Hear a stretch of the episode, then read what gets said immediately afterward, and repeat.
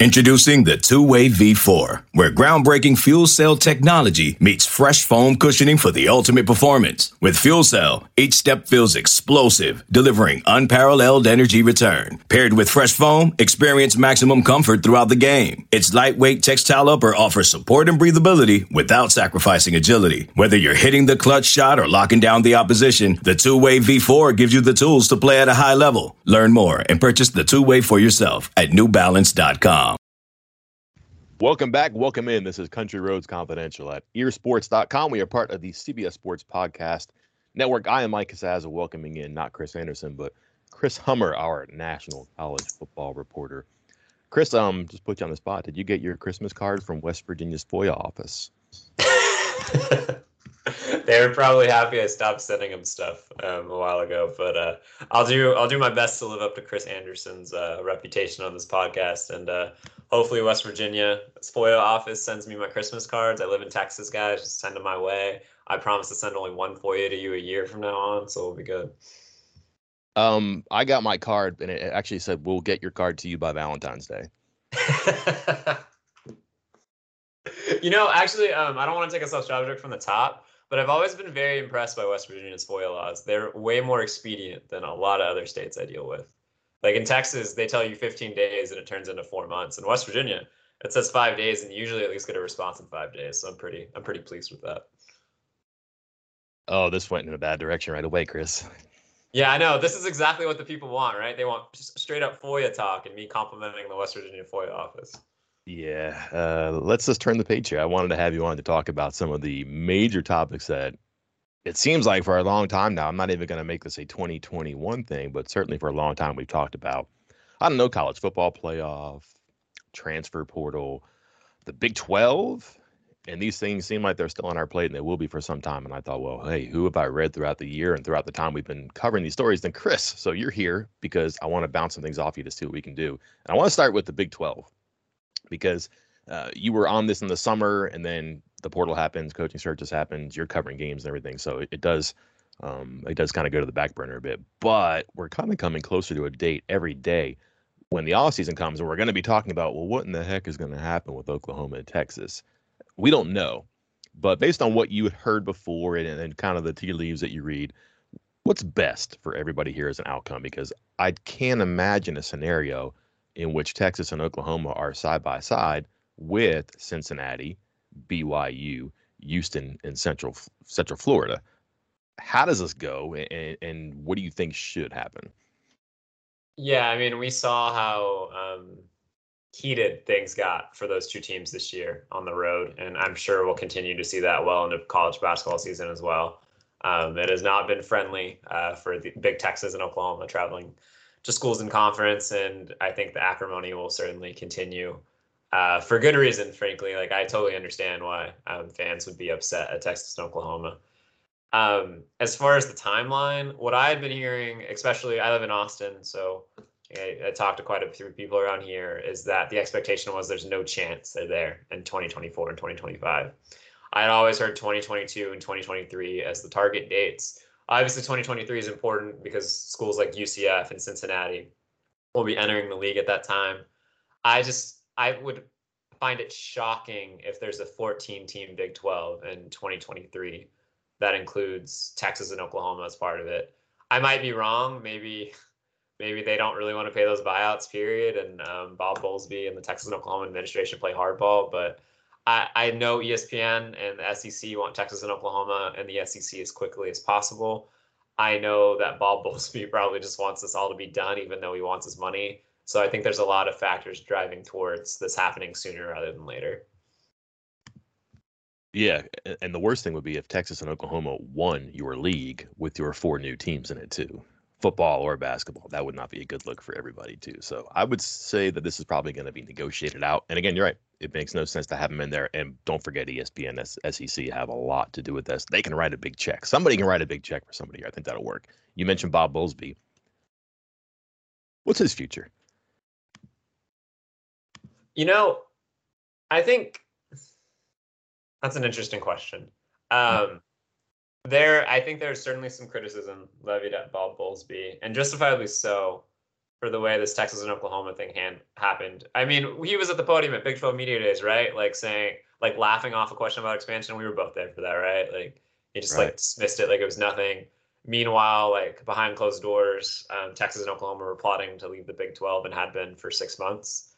At the same time, I think I think talking to some people in the Big 12, at least members that will be in the Big 12 in the future, they're they were in some ways pleased with how Bob Bowlesby handled the fallout from that. I think a lot of administrators liked that Bob Bowlesby went on the attack.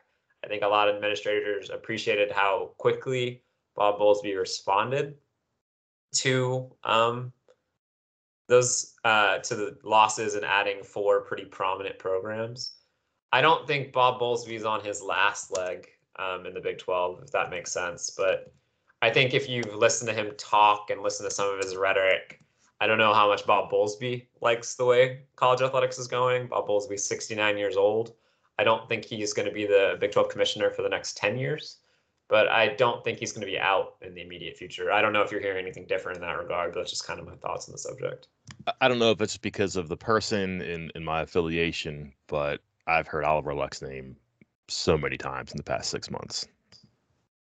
That, I mean, Oliver Luck in the Big 12 feels like it's been a thing for a decade now. But I think uh, it's unusual. He was brought in as a consultant to do some work but then again, you know, if you if he's in the house, he maybe he gets a look at the foundation and the structure and all that stuff, and eh, I don't know about this, or maybe he does, and he, he kind of like starts you know making furniture plans and table settings and all that stuff too. But that's that's a name that you're right. It seems like for a long, long time, almost since the time he was positioned as the AD to his time out of it to even in the NCAA, because I'm not sure how long term that job was for anybody. Never mind him, but. Uh, he's got a good thing going with an NIL deal right now too, and I think he's kind of happy living out in Colorado but Texas and, and uh, maybe the Dallas area, but Texas is always going to be an important place to him. So there's a lot about that that fits too. But I think you make a good point too. This certainly did get pulled out of the fire. And the morning we woke up when we realized that Oklahoma and Texas weren't going to be there and the Big 12 was in jeopardy, there was a whole lot of doomsday scenario plotting going on. And you figured, all right, this league may not exist anymore. A lot of these schools are going to go. That not only didn't happen, but I think if you picked teams to add to the conference to keep the walls up right, those four would be pretty much the top four as far as like group of five schools. And then moreover, a couple of them you would probably take over. I'm using air quotes here in my office, like eligible or poachable power five teams. Like what what teams would realistically leave or want to leave a power five school to get a better deal? I think you would pick Cincinnati, Houston, BYU, Central Florida over many of them too. So you're right. All things considered, Big 12 doesn't do a terrible job. It's still surviving. We'll see what happens in the television deal, but who's in charge of that? That's Bob Bowlesby. I had to give him credit for that too. So good, good, good job by you there. Yeah, I mean, like it could have been, it could have been an unmitigated disaster. We were talking about four autonomy leagues, and I think, I think from a revenue standpoint, the Big Twelve is going to trail behind the other four a little bit with their new teams and after their deal is done. But I don't think it's going to be a seismic gap between, say, the Big Twelve and where the ACC is at.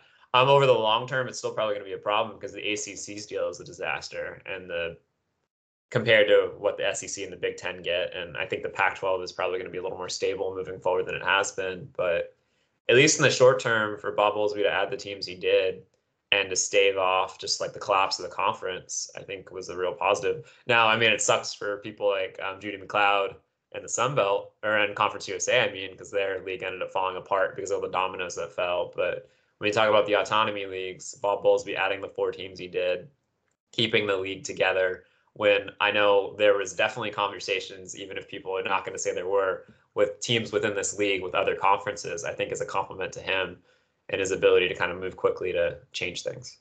I look at the 24 7 recruiting rankings that came out based on what happened on Wednesday on signing day. Oklahoma 10, Texas 13. Texas makes a big move. We can talk about the Longhorns a little bit here, too. But uh, beyond that, in the top 25, not one other Big 12 school present or in the future. That's not good.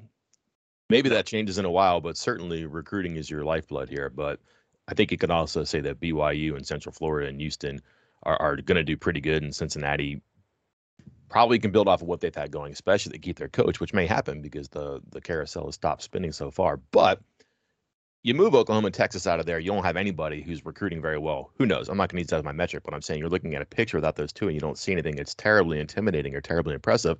which means this may become a more winnable league, which may become inviting for players or coaches. And I think of a school, let's just say West Virginia. Uh, Neal Brown's 500 right now going into his bowl game in his third year. Important year next year. Meaty contract, hard to get out of for the school if they choose to fire him if he goes belly up next year, even the year after, too. But you might look at a situation in the future where you say, well, wait a minute, let's give him a chance to be more competitive in this new Big 12 because they've never beaten Oklahoma, and sometimes they haven't even been close. Texas, they've done pretty well against, but you're removing two of the powers from the league. This becomes, I think, a more winnable conference too, and it might it might invite teams like West Virginia, TCU. I was going to say Baylor, Oklahoma State. That doesn't count, but you get my point here. There's a way for other teams to win this league now too. How realistic, how inviting, how compelling is that as a future aspect of the Big 12? I mean, from I'm just going to attack this from a fan perspective. I think of all the leagues now, like if you can remove the fact that like your brain wants you to watch Michigan and Ohio State every weekend, the Big 12 is the most competitive Power 5 league by a pretty significant margin. I think Whoa. Like I, I mean, seriously, like there's no Alabama at the top of the league that's going to own the league. There's no Clemson. There's no USC when things are going right. There's just 14 teams that, like, on any given day, could probably beat the other team.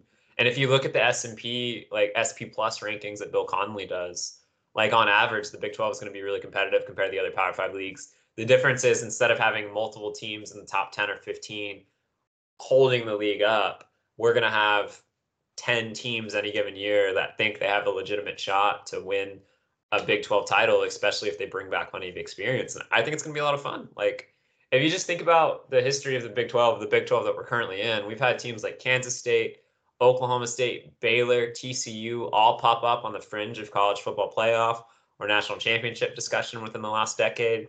Cincinnati's there now. BYU, maybe with a different schedule, would have been there um, last year. UCF has been there. Houston under Tom Herman was kind of on the outskirts, was on the fringe of that discussion in 2017.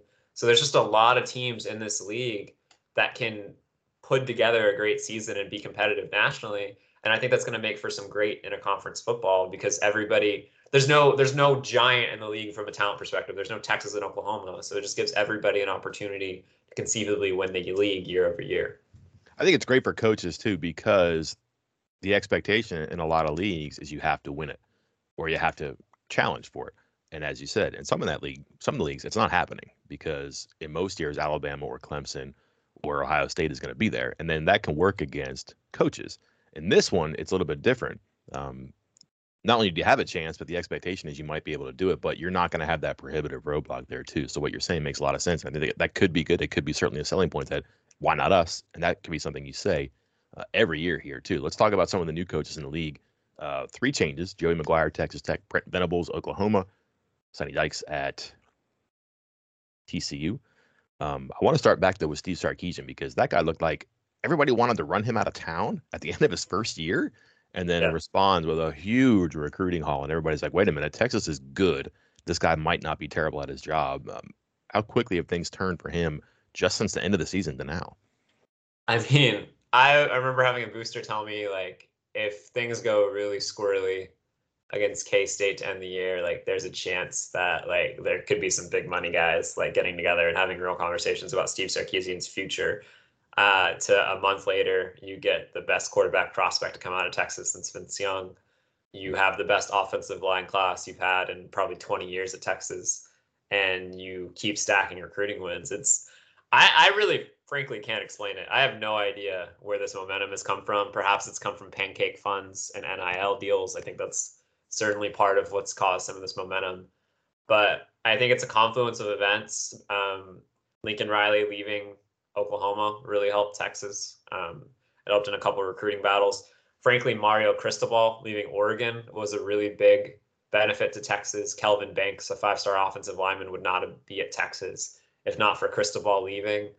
And the Quinn Ewers momentum that they created also really helped. And I, I, I don't know how to explain it. Like Texas was five and seven this year. It lost to Kansas. It should have no business having a top ten class. But credit to Texas's staff. They managed to rally, and now they have the foundation of a potential future. I don't know what that future will look like, especially moving in the SEC soon. But the pieces are there for them to be competitive. And you certainly couldn't say that about Texas a month ago when they lost to Kansas. It lost to Kansas. Speaking of Oklahoma, I don't know that you can replace O'Reilly with O'Reilly like you replace Stoops with O'Reilly. That was kind of a, an iconic figure too. maybe maybe Riley is iconic. I don't know, but certainly somewhat iconic. Yeah, yeah. He was so. sliced bread. You know, that was that was a good move for them, and it was in house. Venables is not in house.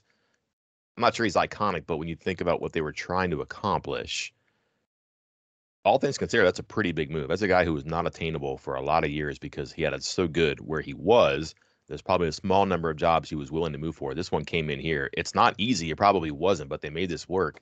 And he's made some moves to keep his staff or some of the staff in place. Uh, Bill Bedenbaugh being the big, big change that people yeah, were expecting to happen. That didn't happen. Yeah. So keeping him because their offensive lines have been dynamite for years. Maybe not so much this year, but they've been good because their lines have been good. They keep Bedenbaugh that's a good rock for Venables to build on too. Uh, I can't think that they're going to be in a worse position because of who they hired. They may be in a worse position because of what they lost with Riley and some of the momentum, but not because they hired a bad coach here.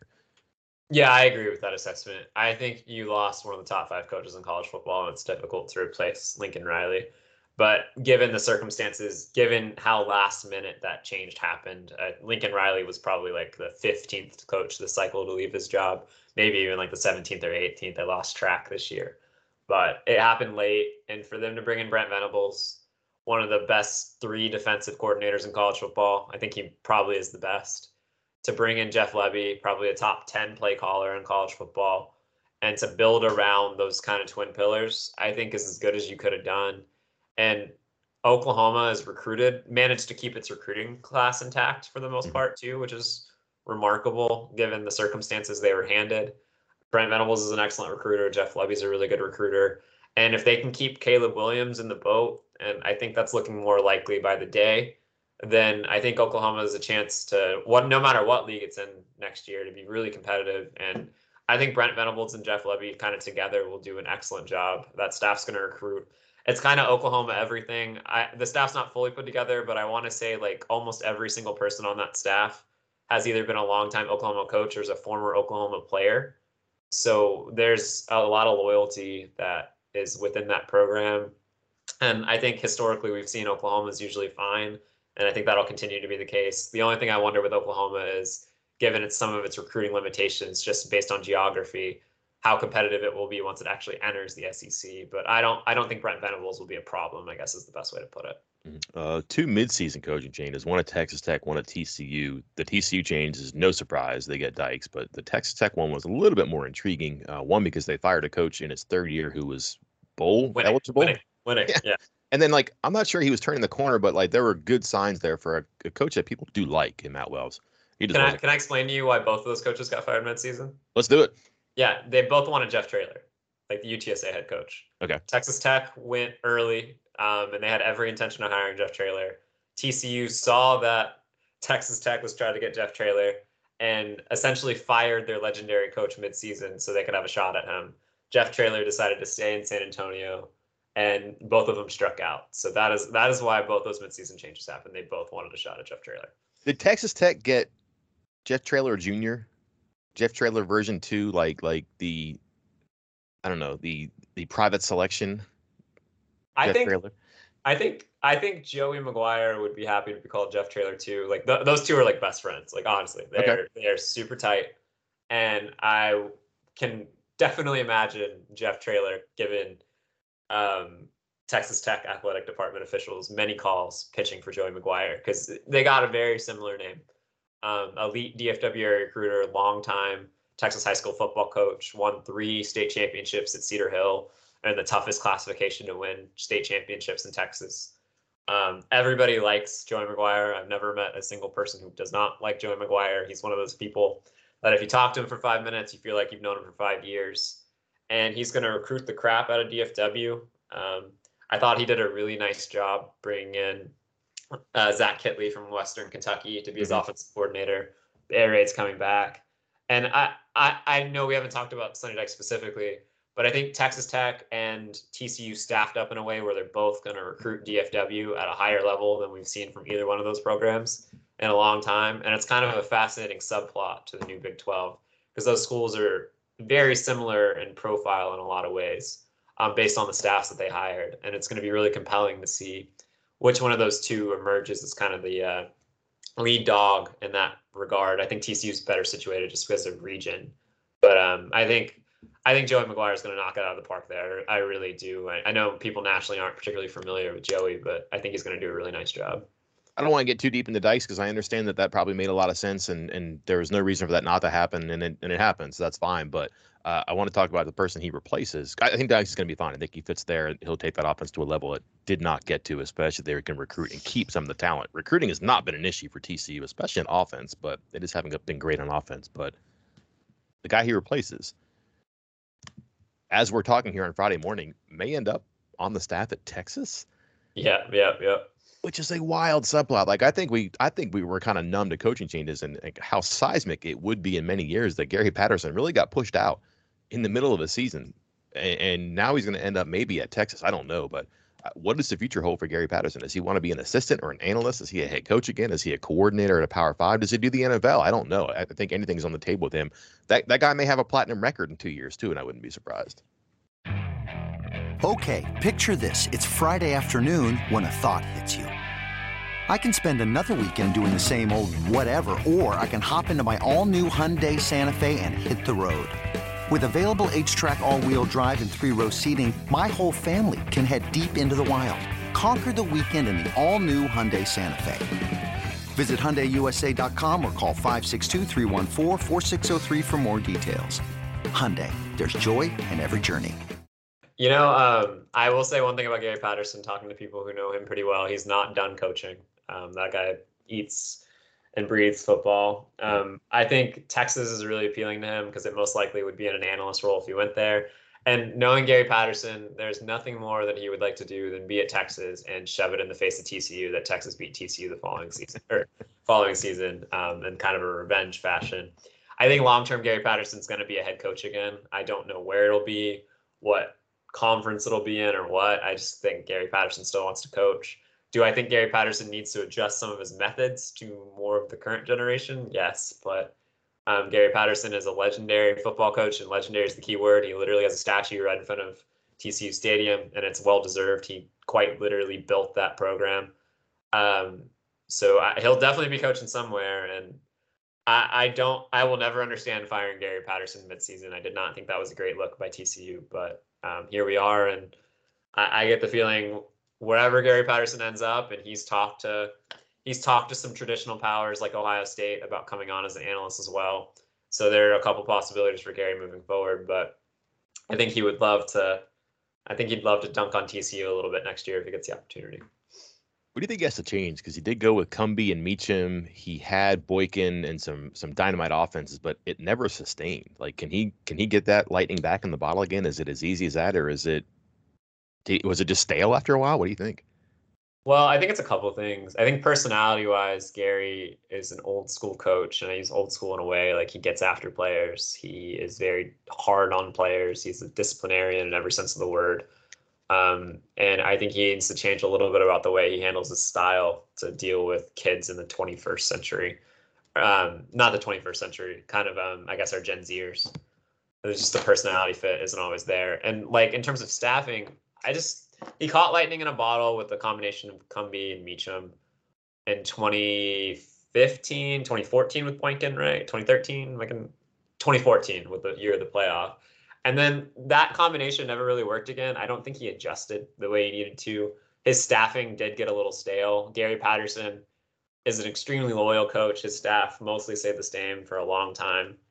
And I just don't think we saw that offensive game plan adjust the way we needed to. And then this year, the defense finally broke. I don't know what happened with that defense. It just couldn't tackle. And it was the first year Gary Patterson looked mortal on that side of the ball. And when you put those things together, you get a losing season. And then I guess Gary Patterson getting fired midway through the year. But I think a year or two off would be good for Gary Patterson. And it wouldn't shock me in two to three years if he's again a top 25 coach because he is as good as it gets in the game in terms of defensive scheming and just being Gary Patterson, I guess. Three figures who have captured my imagination for some time. I want to start with Deion Sanders because I was, like I said, just infatuated by the hiring down at Jackson State because I, I I don't know. What what strikes me about this is he was my age. When people my age that was the guy if you were a football fan because he was so outrageous and also two sports and very good.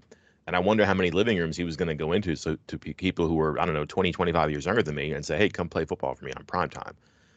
Well that worked because he's been very good and very influential. So i was wrong there. I don't know how much of a coach he is and how much of it goes to his staff but he's winning coach of the year awards but people kept stealing his stuff like his boombox and his truck and now he's stealing players from florida state this is unbelievable. I, I, think it's a matter of time until he's a FBS coach, Group of Five, Power Five. I don't know, but we went from like I wonder what what he could do in a Power Five job to.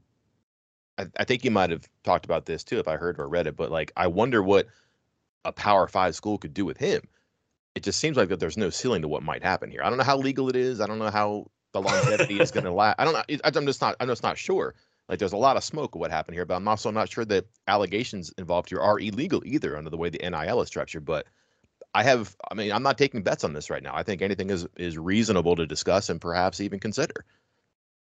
Yeah, I mean, um, Deion's kind of an interesting figure. Uh, I I can confirm that he interviewed at TCU and Colorado State this offseason. Yeah. I know the TCU administration was really intrigued by him he was a finalist for that job, I suppose is a good way to put it. One of the final four alongside, I believe it was Tony Elliott, Billy Napier, and him. So those three coaches. So two Power Five head coaches at Florida, Virginia, Sonny Dykes at TCU, and then Deion was the fourth one in that mix.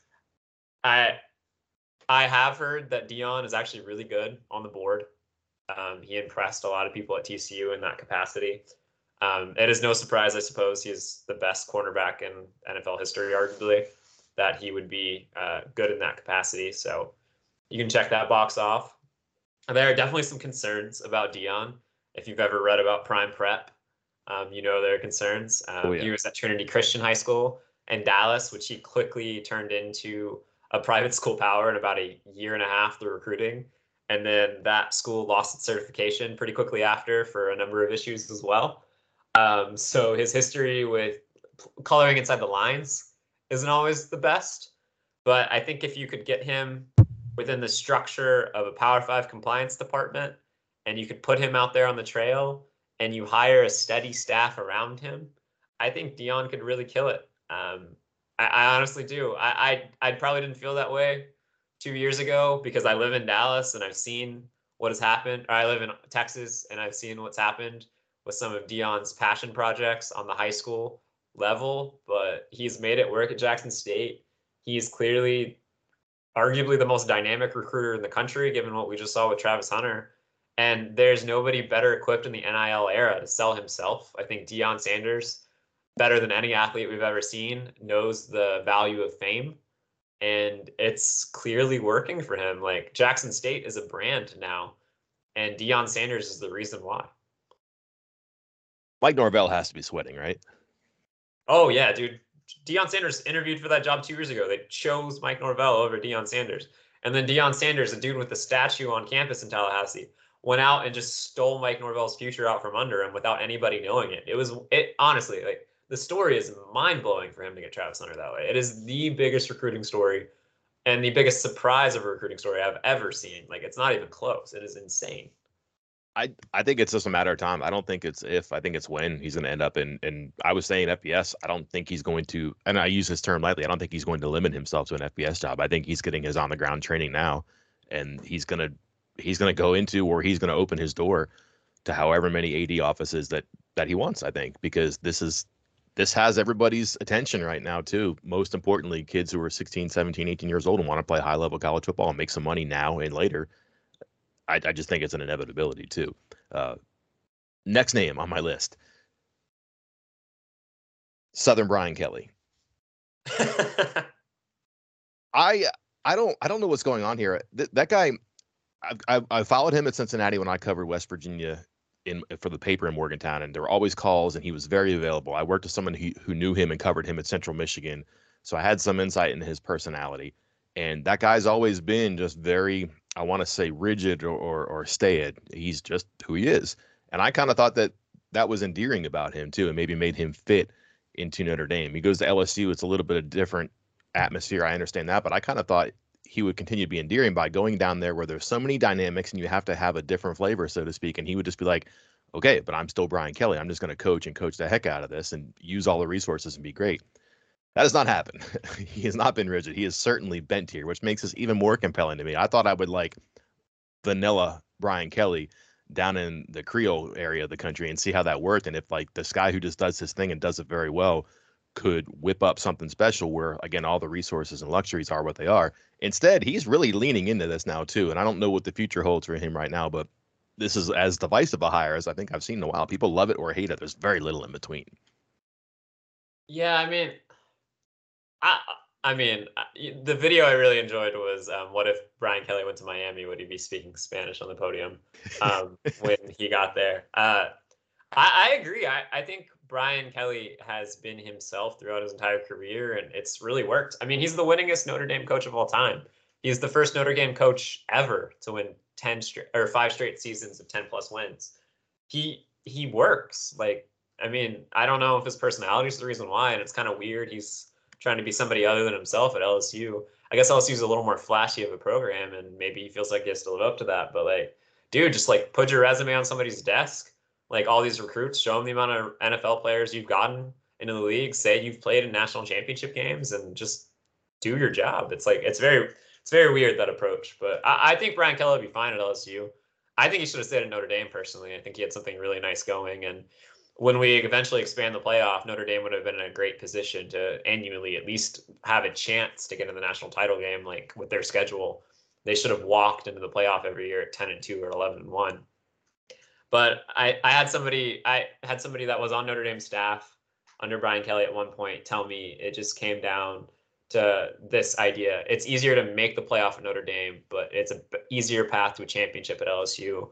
And Brian Kelly, who's 60 years old, clearly made the calculus that he's a better chance of winning a national championship at LSU. He took the job, and I guess he's going to go about it with a bit of a Southern twang. Hey, good for him. Uh, I'm an A or an F guy. I want to see someone either pass with flying colors or fail miserably, and I feel like we're going to one or the other here too. So set the stage here. Uh, last coach, um, Jake Spavital. Chris, he did it again. Another recruiting class without a high school player. Right now, we think this may change, but yeah, um, I'm I, will I'll put some bias here. I'm glad that he's still around there. Um, that's a fun league. It's going to get tough.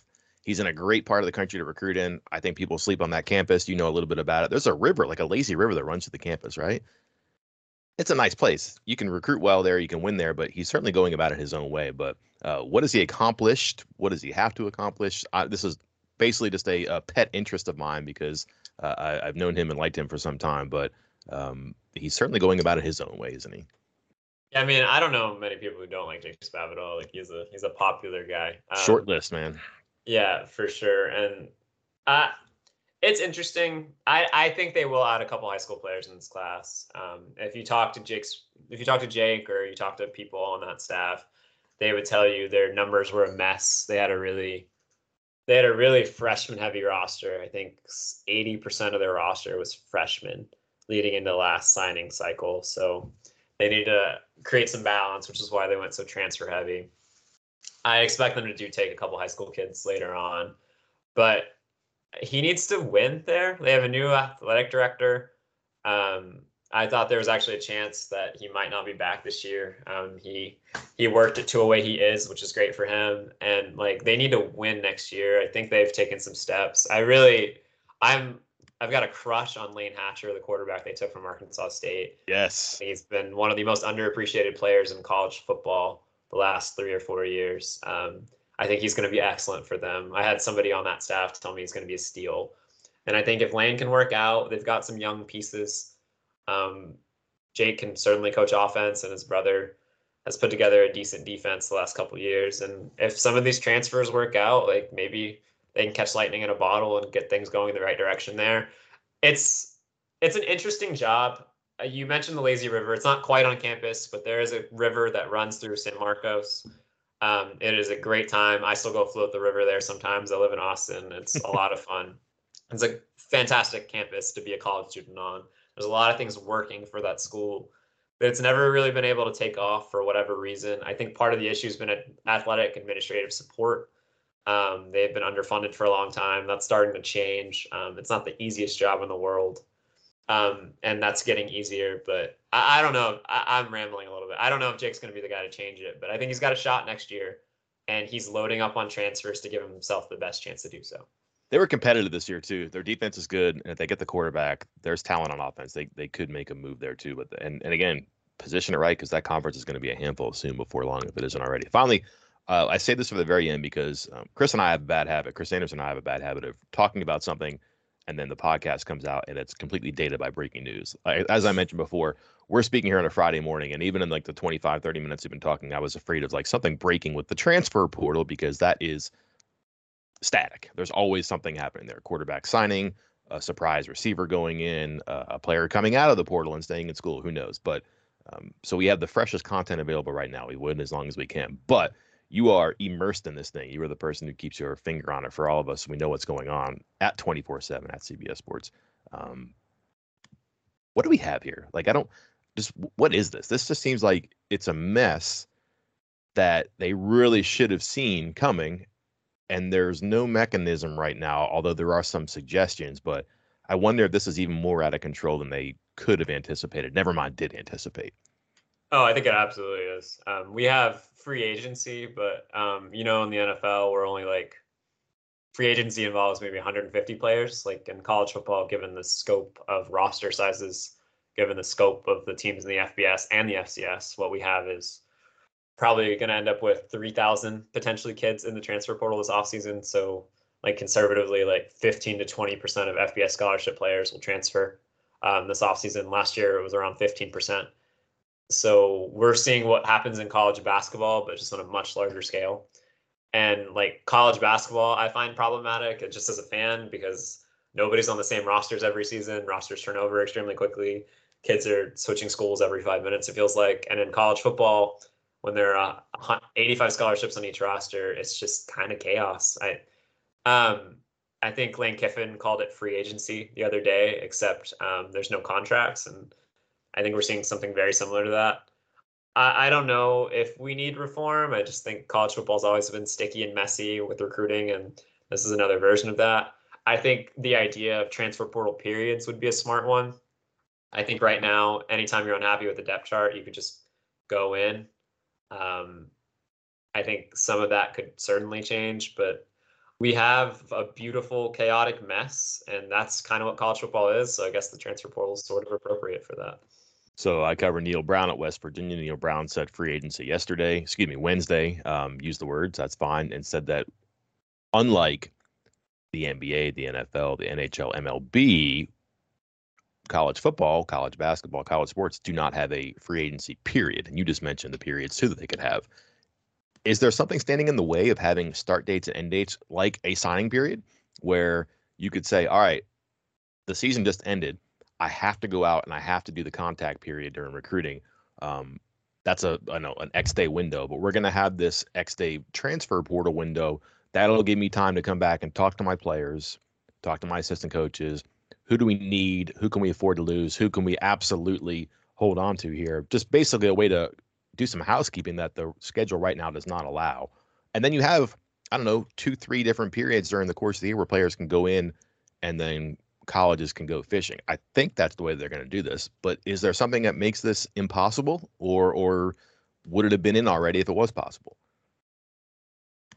Yeah, I mean, I think there's certainly momentum trending towards it. I I don't know why it wouldn't be possible. I think there's some mechanisms with it that are a little more difficult to deal with. Like a high school kid can sign during a period because nothing's affecting his path to college, right? Like mm-hmm. there's there's no depth chart impediments. There's no cutting of players on rosters.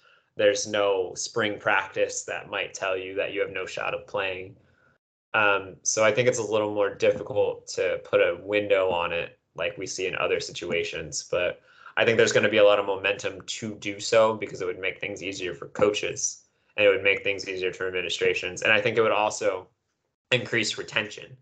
If there's a particular window where you can enter the portal. You're not going to see kids insta enter when a new coach is hired or when a your old coach is fired. You're not going to see kids make a rash decision that they get upset with where they are in the depth chart and they just enter immediately.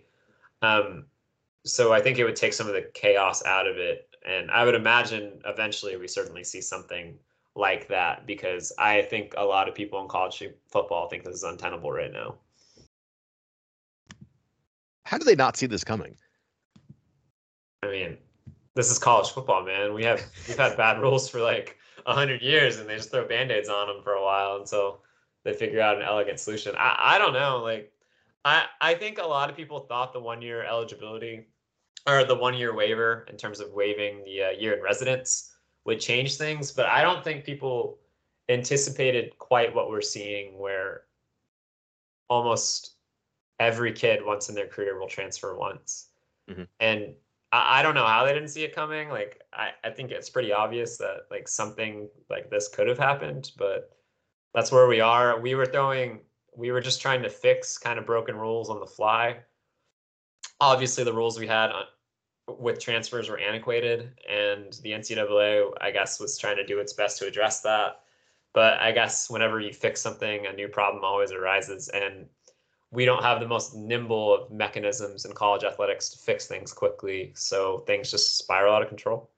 Well, fortunately, the NCAA is very competent and can patch this up quickly. yeah, I mean, we have the best we have the best organizational mechanism possible. Um, I think we're going to see new governance here in a month, um, at least a new governance structure. So things might go a little more quickly in the future because I think um, Division One schools will have the power to act more quickly. But I mean, you're still gonna we see we see it in the playoff right now. Even if it's just Division One schools arguing over transfer rules, like the ACC is gonna want one thing, the Big Ten's gonna want another, the American's gonna want another, and it's gonna cause a stalemate. So until until we get to a day where we have a college football commissioner or something like it, I think we're gonna we're always gonna deal with stuff like this. Well, unless and until that happens, Chris, I, I have you to fill in the blanks for me. Thank you for uh, for sharing your time and your insight here. As always, you can find him on Twitter at Chris underscore Hummer, national college football writer. Chris, uh, thanks again. We should do this again soon. Yeah, absolutely. Anytime. Thanks. Thanks, Mike. Until next time, I'm Mike Casazza. We'll be back before you know it with a look at Minnesota, previewing the bowl game with some help from our 24 7 site over there. In the meantime, safe travels. We'll talk to you soon.